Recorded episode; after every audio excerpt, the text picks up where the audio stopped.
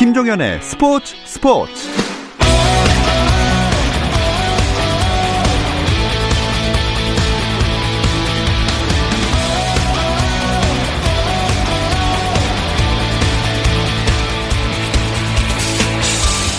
스포츠가 있는 2021년 새해 어떠신가요? 아나운서 김종현입니다. 먼저 새해 인사부터 드리겠습니다. 청취자 여러분, 새해 복 많이 받으시고요. 2020년과는 완전히 다른 한 해가 되길, 그래서 깊은 한숨보다는 큰 웃음과 함께 할 수 있는 날이 더 많아지기를 기원합니다.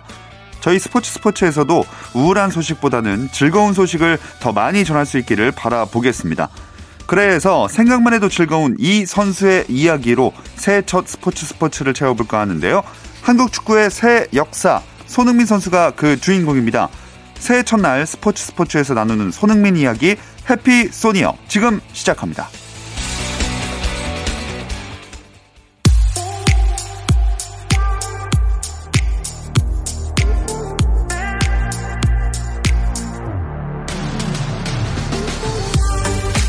새해 첫날 준비한 손흥민 이야기 해피 소니어 함께 해주실 분들을 소개해 드리겠습니다. 자, 손흥민 선수 얘기를 한다고 이렇게나 많이 모이셨습니다. 서호정 축구 전문 기자, 스포츠조선 박찬준 기자, 풋볼리스트 김정용 기자까지 함께 합니다. 안녕하세요. 안녕하세요. 안녕하세요. 안녕하세요. 아우, 새해인데 왜 이렇게 다들 기력이 없으십니까? 새해 복 많이 받으십시오. 네. Happy New Year. 어, 좋습니다. 다 같이 한번 외쳐볼까요? Happy New Year. Happy New Year. 죄송합니다. 네. 자, 저희가 세 분을 이렇게 모셨는데 한 분을 더 연결을 한번 해 보겠습니다. 영국의 이건 축구 전문 기자 나와 있거든요. 안녕하세요, 이건 기자. 네, 안녕하세요. Happy New Year, happy Son year. 아, 발음이, 네, 거의 현지인 발음이십니다. 네, 2021년에 그, 뭐랄까요, happy Son year 하면은 손흥민 선수가 좀 더 나은 성적과 이런 행복한 커리어를 쌓아 나갈 수 있을까요?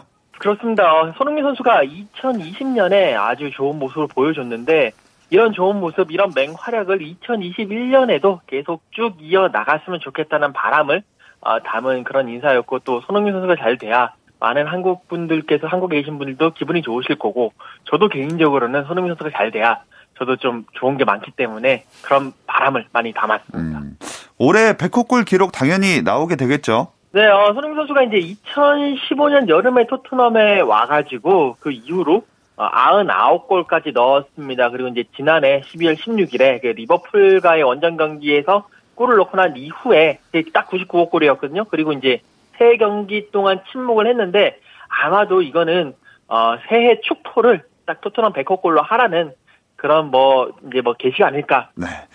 자, 손흥민 선수가 뭐 100호 골도 눈앞에 두고 있고 진짜 여러 가지 기록들을 한국 축구의 역사에서 써 내려가고 있어요. 네, 뭐 유럽파로서는 사실은 차범근, 박지성이라는 두 거대한 산이 있었는데 과연 두 이제 선수가 은퇴를 할 때만 해도 향후에 이 선수들을 뛰어넘는 후배들이 나올까라는 질문을 했지만은 그때는 아 어렵겠는데라고 생각했는데 정말 지금 손흥민 선수는 사실은 트로피 빼고는 음. 지금 두 거목의 어떤 선을 넘어섰죠. 뛰어넘었죠. 네. 사실은 기록 면에서는 그런 부분도 그렇고 대표팀 주장으로서 어 뭐 월드컵에서 아직 가시적인 뭐 16강 이상의 성과는 달성하지 못했지만은 어 지난 뭐 러시아 월드컵 독일전에서 또 중요한 역할 확실히 손흥민 선수 늘 임팩트 있는 순간에는 음. 손흥민이 있다 이렇게 얘기 드릴 수 있을 것 같습니다. 네. 자 지금이야 뭐 손흥민 선수 모르는 사람이었지만 처음에 이제 손흥민 선수가 등장을 했을 무렵에 네 분은 언제부터 이 손흥민 선수를 주목을 하기 시작했는지 편하게 한번 말씀을 해주셔 볼까요? 저는 그 2009년 나이지리아에서 열렸던 17세기야 월드컵 때, 아. 네, 그때 이제 손흥민 선수라는 존재감을 처음 알게 됐죠. 뭐 나중에 알게 된 사실이지만 이제 그 당시 고 지금 이제 고인이 되신 이제 이광종 감독이 선수들을 이끌고 갔었는데 뭐 많은 유망주가 있었지만은 사실 그때는 손흥민 선수가 뭐 주전 그 연령대에서의 확고한 주전은 아니었다고 해요. 어, 주류 축구로 이제 들어온 지가 2년밖에 안 되던 음. 예, 갓 무명 선수였었기 때문에 그런데 이제 그 대회에서 어, 다른 동료 선수의 부상으로 해서 출전 기회를 잡고 경기에 나서면서 뭐 정말 좋은 골들, 멋진 골들 넣으면서 또 8강 진출에 이끌었거든요. 그때 저는 이 선수의 잠재력에 대해서 처음 주목을 했던 것 어, 같아요. 다른 분들은요? 저는 2011년 아시안컵 4강전 그 한일전이었는데요. 그 마지막 장면 하나가 좀 워낙 눈에 띄어서 그 전까지 좋은 선수인 것도 알고 잠재력이 좋은 선수인 것도 알고 있 었는데 사실 외국에 나가서 좋은 플레이를 펼치고 뭐 이런 대표팀 와서 잘 못하는 선수들도 있었기 때문에 손흥민이 음. 어느 정도 대표팀에서 이 형들 틈바구니에서 좋은 모습 보일까 생각했었는데 그 황재원 선수 동점골 나오기 직전에 그 혼전 상황을 그 떠올려 보시면 손흥민 선수가 볼을 잡았을 때 터치로 굉장히 혼돈스러운 상황이었는데 트래핑을 하고 한 명을 제치는 feinting 동작을 쓰거든요. 그 복잡한 상황에서 저런 동작을 하는 거 보면서 아 이 선수는 이런 기술이 몸에 배어 있는 선수구나. 뭐가 돼도 되겠다 생각을 좀 음. 했었거든요. 저는 손흥민 하면 사실 그 장면이 제일 먼저 떠오르긴 한데 제가 그때부터 아마 좀 주목을 했던 것 같아요. 자, 2009년, 2011년 나왔습니다. 김정용 기자 과연 몇 년도일까요? 어 좀 그 사이입니다. 사이예요? 네, 뒤로 가지 않습니다. 네. 제가 그 손흥민 선수가 프로로 데뷔했을 때는 이 기자 일을 하는 뒤여서 그때부터는 일 삼아서 꾸준히 추적을 할 수밖에 없었거든요. 그 프리시즌, 그러니까 2010년도 시즌을 앞둔 preseason부터 손흥민 선수가 프로 레벨에서 주목을 받기 시작했는데 그때만 해도 약간 이런 느낌이었어요. 독일의 함부르크라는 팀에 판니스텔로이, 뭐 제 호베르투 이런 아주 world star들이 있는데 그 동료로 한국인 유망주가 한 명 껴있대더라. 이 정도였거든요. 음, 근데 네.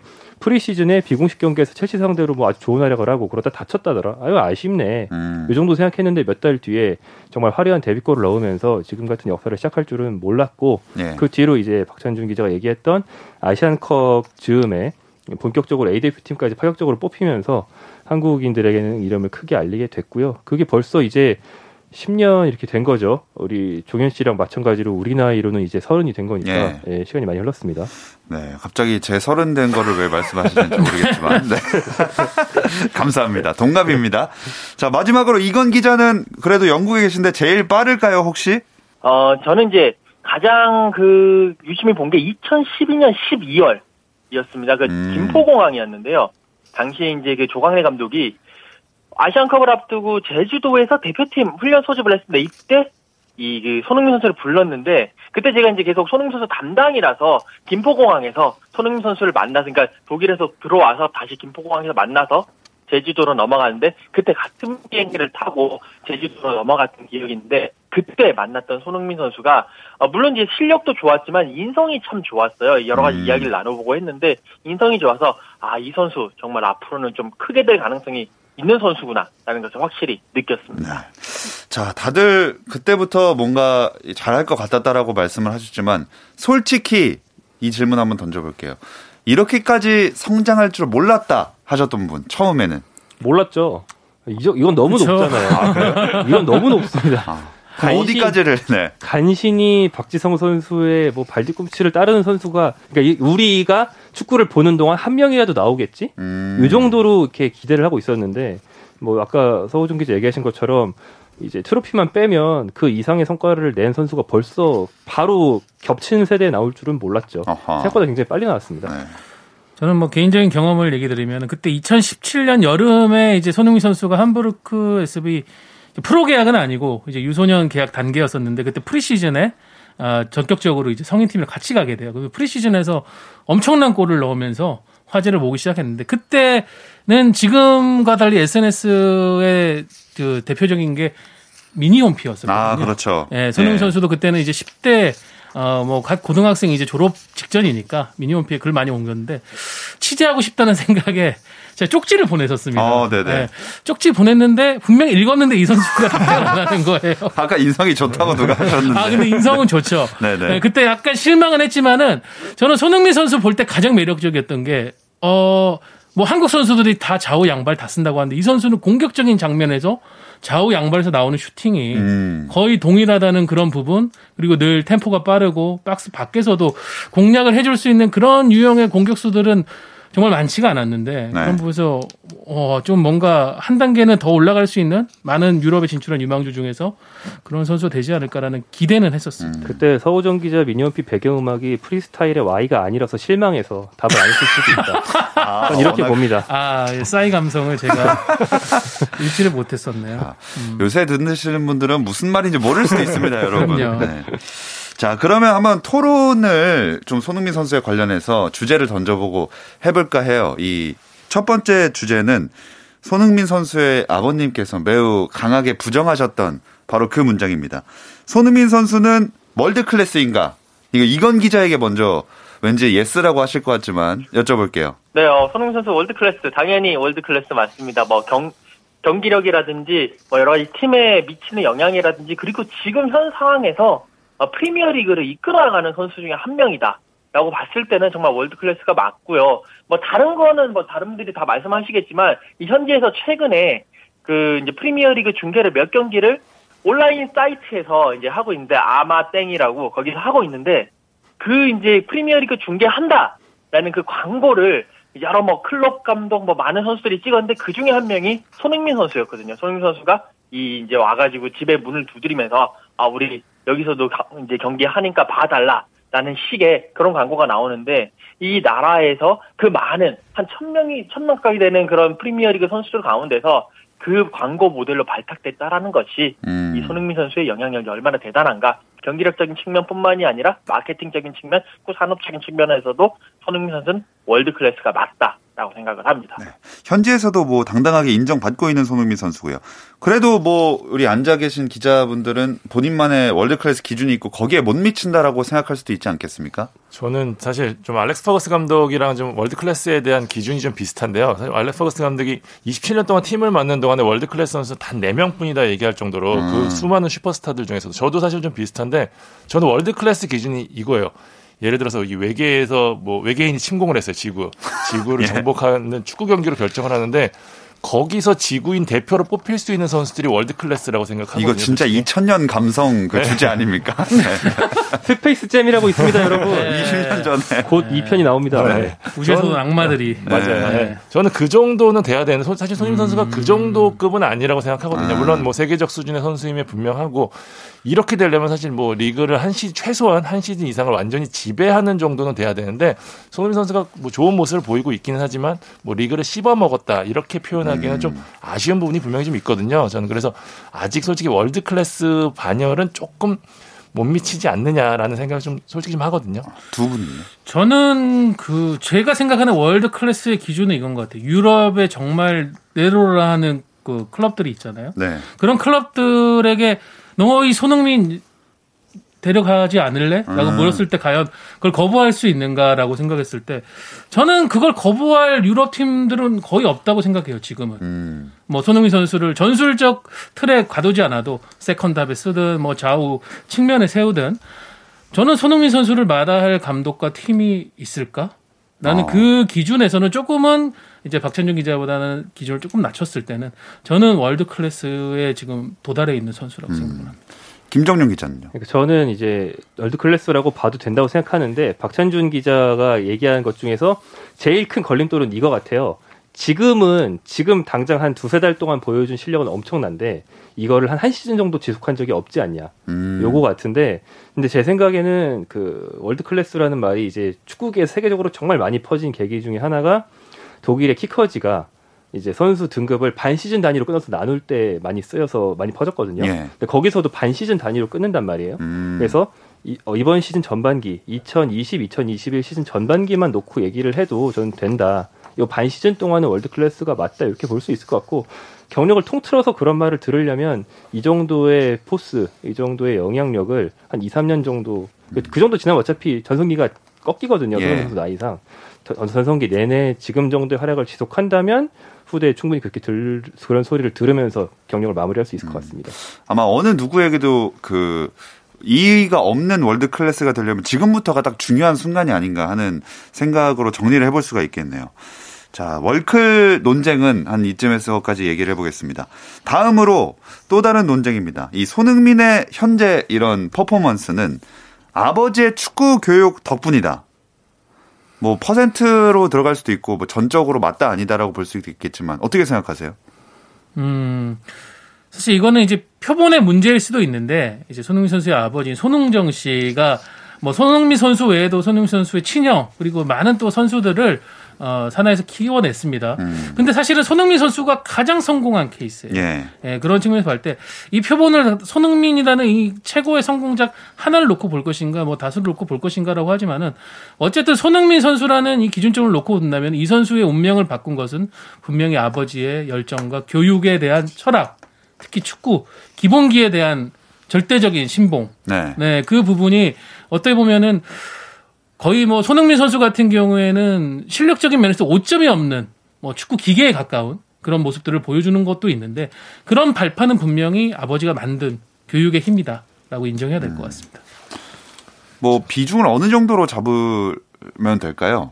이 실력을 형성하는 데 있어서 아버지의 역할이 어느 정도로 컸나. 그러니까 이게 저는 이렇게 생각해요. 네. 아버지로서 가족으로서의 조력과 교육법은 엄청난 비중이 있었다고 보고요. 그거 거기서는 비중이 굉장히 크다고 보고 다만 이것을 축구 지도자로서의 교육법으로서 성공했다 이렇게 보는 건 약간 한계가 있다. 음. 그러니까 쉽게 다른 종목 더 유명한 다른 종목과 비교를 해보면 부모님이나 주위 사람들이 선수의 어떤 훈련 의, 욕구나 어, 어떤 열정을 최대한까지 이끌어내서 선수가 성공하게 도와준 경우가 많거든요. 예. 야구의 류현진 선수도 그렇고 NBA의 많은 무슨 특히 ball handling 좋은 가드들은 왼손 잘 쓰라고 할아버지가 내 오른손을 묶어놨어요. 뭐 이런 음. 얘기들 많이 하고 국내 많은 그 여자 골프 스타들도 그렇고요. 부모님들이 정말 극한까지 막 자식을 밀어붙일 때 자식을 견딜 수 있으면 슈퍼스타가 되는 거잖아요. 네. 그러니까 아버지로서의 훌륭한 교육법이라고는 볼 수 있을 거 충분히 볼 수 있을 것 같고 다만 이게 축구 지도자로서 이 교육법 하나 그 기본기 하나를 끝까지 연마시키고 뭐 엘트 체육에 좀 늦게 들어가고 이런 교육법이 맞는 교육법인지는 좀 더 탐구를 해봐야 될 것 같습니다. 저도 좀 비슷한 생각인데요. 사실 손흥민 선수가 성공을 한 저는 이 비결 중에 하나가 사실 저런 아버지의 열정, 뭐 기본기 교육보다는 저는 사실 이 독특한 성장 배경에 좀 더 있다고 보거든요. 저는 어. 손흥민 선수의 가장 큰 장점이 뭐냐? 유럽식 마인드예요. 그러니까 이타적인 플레이를 한국에서는 굉장히 강조하고 희생적인 플레이를 강조하는데 손흥민 선수는 정말 유럽 선수처럼 찬스가 나면 무조건 때려버리고 공격적으로 나가버리고 그러니까 우리가 문전 앞에서 뭐 머뭇머뭇거리거나 조급하는 모습이 사실 손흥민 선수에겐 전혀 보이지 않거든요. 저는 이런 유럽식 마인드가 생기게 된 배경은 철저히 한국식 교육에서 좀 벗어난 이 독특한 성장 배경에서 좀 있다고 보는데 저는 오히려 그런 부분들, 그러니까 아버지가 물론 손흥민 선수가 기술적인 부분, 최근에는 한국도 유소년 교육이 워낙 발달이 돼 있기 때문에 기술적인 부분도 어느 정도 저는 그렇게까지 극단적으로 가지 않더라도 어느 정도 해결이 가능하다고 보거든요. 근데 음. 손흥민과 같은 선수가 태어나기 위해서는 조금 다른 발상의 전환이 필요하다고 생각하는데 저는 그게 제가 지금 방금 말씀드렸던 성장 배경이 있지 않나라는 사실 좀 생각을 하거든요. 그러니까 밖에서 많은 사람들이 조금 편견을 갖고 보는 게 아버지가 손흥민 선수를 오직 축구만 강압적으로 가르쳤다. 얘는 축구의 어떤 기본기에서 통달할 수 있는 수준으로 키우기 위해서 뭐 어디 만화나 이런 영화에서 나온 것처럼 시골에 들어가 가지고 산속에 들어가서 이 친구를 그런데 이 만화도 어. 옛날 감성입니다. 근데 제가 최근에 그 영국에서 발간된 손흥민 선수 팬북을 이제 감수를 했거든요. 거기 보면 그런 내용이 나와요. 손흥민 선수 가족은 어렸을 때 뉴질랜드에 가서 장기간 살았어요. 음. 그곳 살면서 손흥민 선수가 상당 부분 있다가 이제 어, 학교 입학을 앞두고 한국으로 들어와 가지고 아버지와의 생활을 시작하고 그러면서 이제 축구를 시작하게 됐는데 그런 환경 자체를 보면은 분명히 아버지가 축구에 대해서만큼은 굉장히 집착적이고 자신이 또 프로 선수로서 어, 꿈은 이뤘지만 성공을 하지 못했다는 그런 부분이 있겠지만 그 외적인 부분에서는 자식이 축구가 아니더라도 좀 더 넓은 사람 더 큰 사람으로 키우기 위한 그런 교육들을 해왔다는 것들이 보여지거든요. 음. 그런 것들이 손흥민 선수 보면은 늘 어떤 축구에 대한 스트레스나 이런 것에 너무 쫓기지 않고 또 그라운드 위에서 항상 압박감에 시달릴 때도 굉장히 밝게 웃는 선수고 이런 캐릭터 이런 것들이 형성되는 데 있어서 분명히 아버지의 그런 영향도 있었다고 봅니다.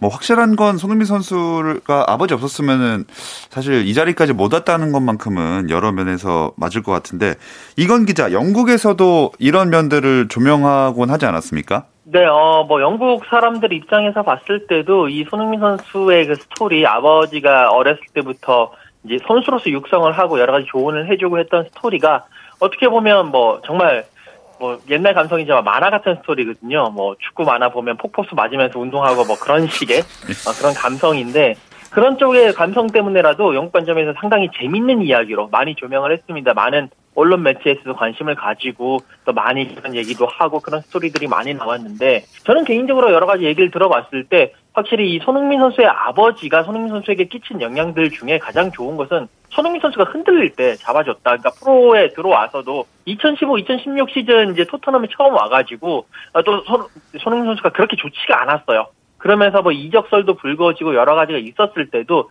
그 옆에서 아버지가 손흥정 감독이 이렇게 잡아주면서 멘탈을 케어해줬다. 라는 부분에서 아, 가장 큰 어, 그런 영향력, 손흥민 선수에 대한 영향력을 발휘하지 않았나라고 생각을 합니다. 음, 이 점도 궁금합니다. 아버지의 역할은 똑같이 있었지만 만약에 해외가 아니고 한국에서 선수로 생활을 했다. 그럼 지금까지의 모습으로 성장할 수 있었을까요? 제가 말씀드렸던 부분이 그 부분인데요, 사실. 예, 그러니까 한국의 제도권의 교육에 있었으면 손흥민 선수의 가장 큰 이 특이한 점 중에 하나가 팀 플레이를 굉장히 늦게 시작했잖아요. 유민관 네. 중학교에 늦게 들어가고 대부분 선수들이 시작할 때 초등학교 때부터 하고 자연스럽게 한국식 팀 플레이에 익숙해지고 이렇게 성장을 했었는데 손흥민 선수는 그 과정이 없이 성장을 했다는 부분에서 저는 좀 주목을 하고 싶은데 그렇기 때문에 이 지금 우리가 좀 만들고 있는 시스템적인 부분이 좋아지고 있기는 하나 이렇게 개성 있는 선수 그다음에 특출난 선수를 기르기 위해서는 또 다른 변화가 필요한 것이 아니냐는 사실도 생각 좀 하거든요. 네. 네. 사실 프로팀 산하 유스에서도 비슷한 고민을 갖고 있어요. 어, 조직으로서 팀으로서의 어떤 개성, 강점 이런 것들을 갖고 갈 것인가 아니면 선수 개개인의 특성을 살려주는 것이 옳은 방향인가 그 부분에 대해서는 지금 계속 시행착오를 하면서 답을 찾지는 못하고 있지만은 분명히 손흥민이라는 이 특출난 스타 자기만의 강점 이런 것들을 많이 갖고 있는 이 선수를 만들어낸 것은 아버지의 어떤 헌신적인 교육 이런 것도 있었고 저는 생각할 때는 이게 만약에 이런 시간에 제도권 교육으로 들어와 가지고 팀 플레이에 녹아들었으면은 그런 강점들이 좀 사라지거나 혹은 그 갈등이 좀 많이 일었을 것 같아요. 음. 예. 네, 뭐 만약은 없는 거지만 어 아버지의 역할과 또 독일에서 축구를 시작하면서 지금의 자리까지 이르게 된 손흥민 선수입니다. 그렇다면 이제 마지막 논쟁거리입니다. 손흥민은 계속 앞으로도 발전해 나갈 수 있을 것인가? 이런 부분이거든요. 일단은 손흥민 선수가 지금까지 계속 발전해 온 것만은 확실한 사실이잖아요. 네, 그렇죠. 뭐 기록으로 봐도 당연히 증명이 되거니와 저는 특히나 토트넘 이적 이후에 포티티노 감독 아래서 어, 전술적으로 또 팀플레이 측면이나 리더십 측면에서 한층 크게 발전하면서 한 3년 전 정도부터의 손흥민이 좀 더 종합적인 재능을 가진 선수로 한 번 더 발전했다고 생각합니다. 음. 그럼 지금이 정점일까요? 더 진화를 할 수 있을까요? 어, 이거보다 더. 지금의 지금 슛 두 번 때리면 한 개 넣거든요. 이거보다 더 발전을 하는 건더 아마 하려면 이제 뭐 마라도나급으로 우승을 시킨다든가 뭐 아무튼 뭐 자유롭게 그냥 개인 기량 측면에서든 팀 성적 측면에서든 저 역시 정점으로 보는데요. 예, 지금 뭐 사실 손흥민이 연계나 터치가 좀 약점이라고 했었는데 꾸준히 발전하면서 지금 거의 완성형 공격수로 거듭나고 있지만 기본적으로 가장 좋은 점은 뭐냐? 스피드에 있는 돌파에 이은 슈팅이거든요. 예. 이거는 결국 신체적인 능력이 가장 큰 부분을 차지하고 최근에 또 손흥민 선수가 약간 부진한 모습 보이는 것 중에 하나가 체력적 부담을 느끼면서 스프린트 횟수가 떨어질 때는 예전과 같은 공격력을 보여주지 못하고 있거든요. 그러니까 이걸 다시 말하면 체력적으로 혹은 나이가 더 먹거나 그러면은 이 같은 플레이를 하기가 조금 힘들 수 있다는 생각도 좀 하거든요. 물론 워낙 영리한 선수이기 때문에 다른 쪽으로 발전을 할 수도 있기는 하지만 저는 플레이 자체는 여기가 정점이 아닐까라는 생각이 좀 들어요. 그 약간 마지막 숙제 같은 게 제 느낌에는 대표팀에서의 활약이었는데 그 대표팀에서 골은 넣지만 예전에 박지성 선수가 유럽에서보다 대표팀에 오면 훨씬 많은 팀 내 비중을 차지하고 활약했던 것처럼 손흥민 선수가 팀을 전술적으로 이끌고 다른 선수들에게 편한 환경을 제공해주고 이런 플레이를 했느냐 그거는 그동안 전 좀 부족했다고 생각해요. 근데 최근에 득점력만 상승한 게 아니고 최근 A 매치들을 보면 손흥민 선수가 대표팀에서도 정말 영리하게 플레이메이커처럼 뛰는 모습을 이건 정말 2, 3년 전에는 못 봤던 모습이거든요. 예. 보여줍니다. 그래서 저는 이 정도면 정말 최종 진화형까지 오지 않았나 생각합니다. 어. 저는 이제 제 추론이지만은 분명히 이제 박찬준 기자가 언급한 부분에 대한 불안 요소나 향후에 이제 30대가 이제 넘어갔을 때의 운동 능력의 저하나 이런 부분에 대해서는 손흥민 선수나 손흥정 씨가 고민하고 있을 것 같아요. 음. 최근에 플레이 스타일의 변화도 사실은 스프린트를 과연 손흥민 선수가 버거워하는 것인지 아니면 그것을 의도적으로 좀 제한하면서 어, 박스 부근에서 플레이 집중할 때 집중력을 더 올리는 것인지 저는 무엇보다 손흥민 선수 슈팅력이라는 강점이 있기 때문에 과거에 뭐 브라질의 축구 황제 호나우드도 사실 운동신경을 많이 운동 능력을 많이 잃었지만은 그때 탁월한 어떤 슈팅 예. 테크닉으로 많이 극복한 적도 있었거든요. 그런 부분도 감안하면서 뭔가 진화를 해가는 건데, 그러니까 지금보다 더 잘할 것이냐 못할 것이냐의 그런 기준의 진화보다는 손흥민 선수가 어떻게든 유럽 정상권 팀에서 계속 이런 world class의 경기력을 보여줄 수 있는 그 부분이 진화의 어떤 중요한 키워드가 아닐까 싶습니다. 이건 기자에겐 이렇게 한번 질문을 던지겠습니다. 발롱도를 받는 수준까지는 힘들까요? 어, 이렇게 역대 발롱도르를 받은 선수들 이제 많이 보다 보면, 뭐, 메시라든지 호날두도 있고요. 뭐, 올 시즌은 발롱도르가 없었, 그러니까 지난 시즌 2020년에는 발롱도르가 없었습니다만, 그래도 뭐 거의 레반도프스키가 거의 유력했었다라는 얘기들이 나오고 있는데, 발롱도르를 받으려면 개인적인 성적도 중요하지만 결국 팀 성적을 이끄는 선수가 되어야 되거든요. 이 손흥민 선수 개인적으로는 정말 다 좋은데, 결국 가장 아쉬운 부분이 팀 성적입니다. 지금 프로에 와서 한 번도 우승을 못했다라는 것이 아, 가장 큰 약점인데 그 약점을 커버를 한다면, 그러니까 이제 2021년도에 뭔가 뭐 작은 리그컵 대회라도 하나 우승을 한다면 그 우승 갈증에 대한 어, 그풀 수 있는 물꼬를 틀 수 있을 것 같고요. 어, 개인적으로는 이제 제가 2015, 2016 시즌부터 현지에 와서 어, 손흥민 선수의 경기력을 보면서 느끼는 건데 손흥민 선수 매 시즌 자신의 약점을 보완을 해왔고 지금도 자신에게 부족한 것들 계속 보완을 하고 있고 가장 최근은 경기장에서 계속 체력 안배를 하- 그런 걸 보여주면서 경기를 전체를 읽는 눈이 계속 발전되고 있기 때문에 뭐 발롱도르까지 그거는 이제 팀 성격이 따라줘야 되는 상황이고 이 경기력적인 측면에서는 계속 발전을 거듭하고 분명히 그 근접할 수 있는 수준까지 올라갈 것이다라고 생각을 할 수가 있겠습니다. 네, 먼저 이건 기자와 인사 나눌 텐데 올해도 손흥민 선수 소식 많이 전해주세요. 네, 감사합니다. 좋은 소식 많이 전해드리도록 하겠습니다. 네, 오늘 쭉 손흥민 선수 얘기만 해봤는데 그걸 떠나서 올해 좀 이뤘으면 하는 새해 첫날이니까 새해 소망 살짝 들어볼까요? 코로나 이후에 뭐 뉴노멀 얘기도 많이 했는데 좀 익숙하지 않았던 것이 그래도 1년에 한두 번은 해외로 취재를 나갈 일이 있었는데 음. 예, 그럴 일이 없었다는 거 그게 낯설었는데 그게 좀 해소됐으면 좋겠고 개인적으로 저희 2세 주니어를 아. 내년에는 해서 예, 저출산 대책으로 저, 저출산에 예, 맞서는 타파하는, 그런, 예, 네. 타파하는 가족이 되도록 하겠습니다. 제가 그 연초 인터뷰 삼아서 황인범 선수 자가격리 중에 황인범 선수랑 얘기를 했는데 황인범 선수한테 올해 꿈이 뭐냐고 물어봤어요. 예. 저는 뭐 유럽에서 성공하고 이런 거 얘기할 줄 알았는데 백신 접종을 얘기하더라고요. 아 진짜요? 그러니까 우리나라 모든 사람들이 다 사실은 이 시국에 대한 생각을 먼저 하게 되는 그런 세상인데 뭐 저도 이제 축구장에 다닌 사람으로서 올해는 K리그가 원래 38경기거든요. 38경기 할 수 있었으면 좋겠고 음. 그리고 관중과 함께 할 수 있었으면 좋겠고 그런 한 해가 됐으면 좋겠습니다. 저도 경기장에서 관중들의 함성 들었으면 좋겠고요. 개인적으로는 저희 가족 건강하고 지금 하고 있는 유튜브 잘 됐으면 좋겠습니다. 아, 중요하죠. 중요하죠. 수입에 중요합니다. 이런 바람들이 다, 다 이루어지기를 기대를 하면서 오늘 스포츠 스포츠가 새해 첫날 준비한 손흥민 이야기 해피 소니어는 여기서 마무리를 하겠습니다. 자, 여기 나와주신 세 분 모두 고맙습니다. 감사합니다. 고맙습니다. 주말 스포츠 스포츠는 9시 20분부터 함께 하실 수 있고요. 저는 월요일 8시 30분에 스포츠 레전드와 함께하는 새해 특집으로 다시 돌아오겠습니다. 김종현의 스포츠 스포츠.